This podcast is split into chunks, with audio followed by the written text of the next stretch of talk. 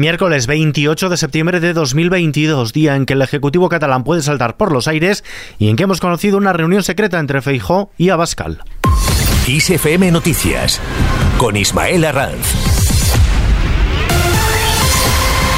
Crisis en el gobierno de coalición de Cataluña. El presidente de la Generalitat, Per Aragonés, ha convocado una reunión extraordinaria del Consejo Ejecutivo para esta misma tarde. Ha comenzado a las 5, reunión ante la crisis entre los socios del gobierno después de que Junts planteara que el presidente se someta a una cuestión de confianza si no concreta cómo cumplirá el acuerdo del Ejecutivo. Estaremos muy pendientes de esta información. Mientras tanto, Feijóo acusa al gobierno de poner la economía al servicio de su ideología, de ponerla al servicio del Partido Socialista el líder del Partido Popular, Alberto Núñez Feijóo, ha acusado a Pedro Sánchez y a su ejecutivo de poner la economía al servicio de su ideología y ha preguntado si el lugar para plantear un incremento fiscal es la sede del PSOE o la mesa del Consejo de Ministros ante los anuncios de la ministra de Hacienda, María Jesús Montero, desde la sede del PSOE en la madrileña calle de Ferraz. Recordamos que Montero, además de ministra de Hacienda, es también la vicesecretaria general de los socialistas. Feijóo ha subrayado que casi sin escuchar su propuesta, Hacienda avanzará en esa sede del PSOE en Ferraz que los planes fiscales del gobierno pasan no por aliviar la carga de las rentas medias y bajas, sino por incrementar la presión fiscal. La ministra de Hacienda avanzó en la sede del Partido Socialista que los planes fiscales del gobierno no solo no pasan por aliviar la carga que padecen las rentas bajas, sino por aumentar la presión fiscal en España.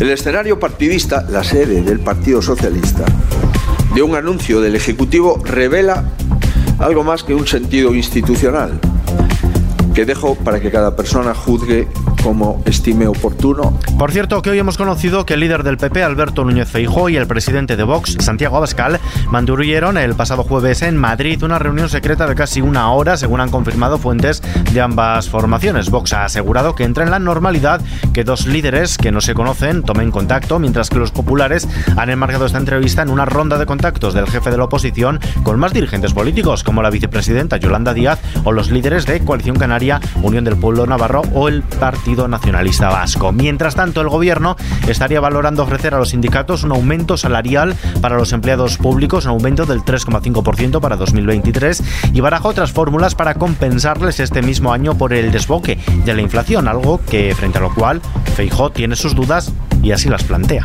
Es imprescindible, entiendo yo, que el gobierno sea más transparente y nos dé explicaciones sobre cuál es la situación de las cuentas públicas españolas, ¿Por qué propone un 3,5% de incremento y no otro porcentaje?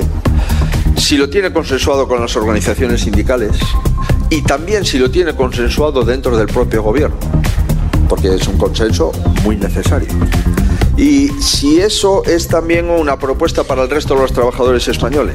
Preguntas que se plantea Feijo, ante las cuales Yolanda Díaz da una respuesta, en este caso sobre los autónomos. La vicepresidenta segunda del Gobierno y ministra de Trabajo, Yolanda Díaz, ha defendido la necesidad de mejorar la prestación por cese de actividad de los autónomos y de caminar hacia la igualación de derechos del colectivo con los que disfrutan los trabajadores por cuenta ajena.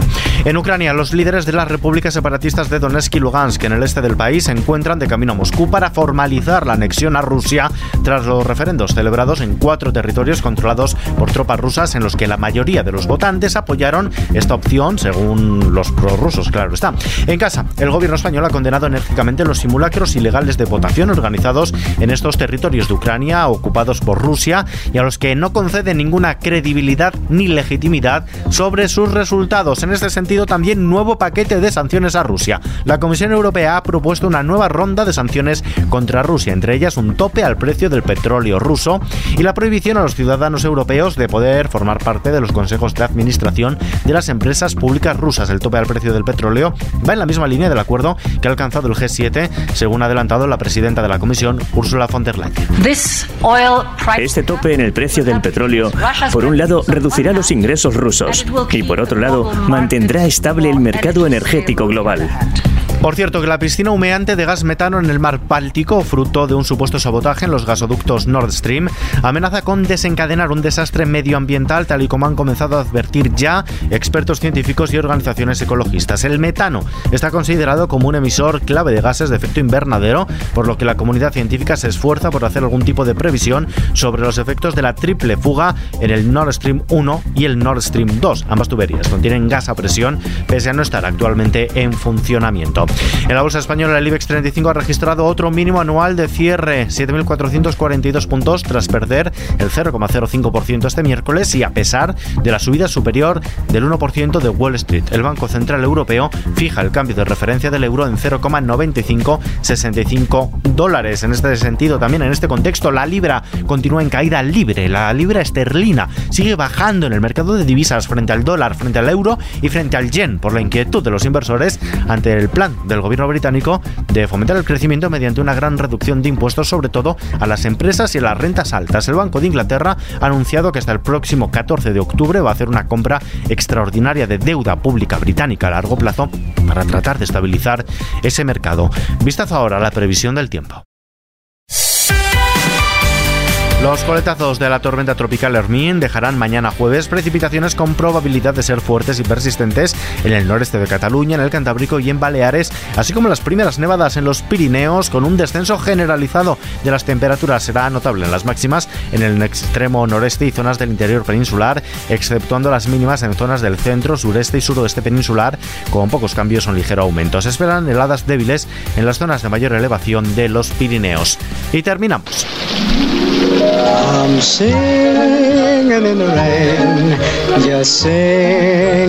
La comedia musical Cantando bajo la lluvia, dirigida por Ángel Yacer y Manu Guix, celebra el 70 aniversario de la popular película con su estreno esta temporada en Madrid, en el que invitan a viajar hasta el Hollywood de los años 20 con una historia que es un homenaje al musical clásico. Canciones como Good Morning, Beautiful Girl o esta mítica Singing in the Rain forman parte de la obra que gracias a un sistema de última tecnología permitirá que caigan mil litros de agua sobre el escenario para simular la lluvia.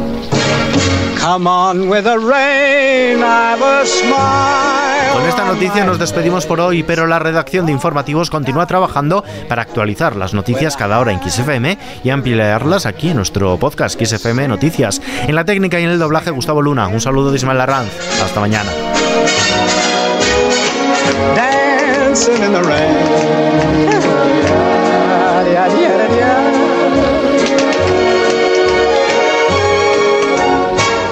I'm happy again.